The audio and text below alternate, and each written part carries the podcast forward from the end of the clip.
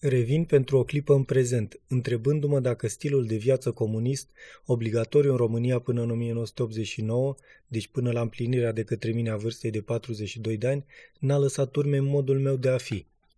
Multă vreme am crezut că nu.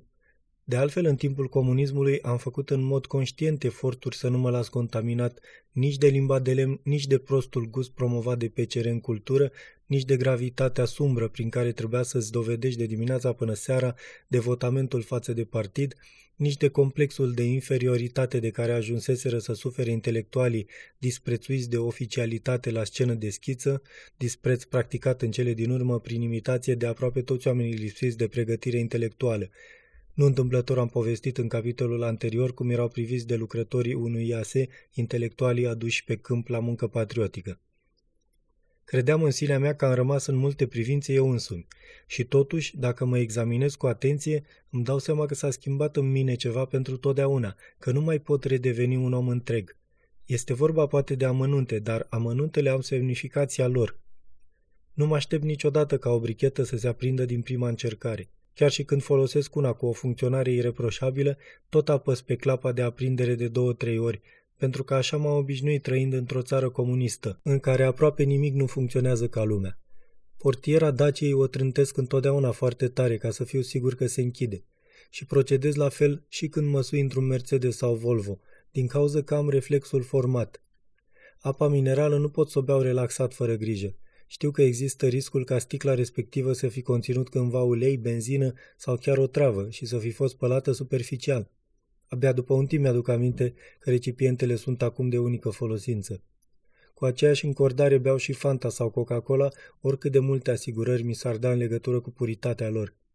Dacă un magazin trebuie să se deschidă conform programului la ora 10 dimineața, eu mă înființez la ușa lui la 10 și jumătate ca să fiu sigur că au venit în sfârșit vânzătoarele și dacă m-aș stabili la un moment dat în Germania, unde vânzătoarele nu întârzie nici măcar un minut, aș face exact la fel automat, pentru că la vârsta mea nu mai pot să mă schimb. Dacă se întâmplă vreodată să spun ceva inteligent sau să fac o glumă reușită, mă uit imediat îngrijorat la cei din jur. Nu cumva se află printre ei un ins important care mă va trece pe o listă neagră? Știu că în alte țări, când iese în lume, fiecare om vrea să se remarce, sperând să existe prin preajmă vreo persoană influentă care să-i ofere un loc de muncă mai avantajos. Eu însă m-am obișnuit să-mi ascund inteligența și să mă prefac că n-am umor, iar dacă aș ajunge în acele țări, tot așa aș face, incapabil să-mi mai modific automatismele. La fel, dacă mă îmbrac vreodată frumos, mă simt vinovat și abia aștept să mă întorc la hainele mele obișnuite, gri și maro. Se povestește că odată un câine ținut mulți ani în lanț a fost eliberat și că el, așa liber cum era, tot nu îndrăznea să iasă din cercul în care se învârtise de mii de ori. Iată însă că nici n-am scris bine această frază și mă simt tentat să o tai, ca să nu mi-o taie alții la Consiliul Culturii sau la secția de presă ACC. Mi se va spune că nu mai există Consiliul Culturii și nici secția de presă ACC. Știu, dar nu mai exist nici eu, ființa liberă care am fost la naștere și care aș fi putut să fiu și azi, dacă, dacă n-aș fi trăit până la 42 de ani într-o țară comunistă.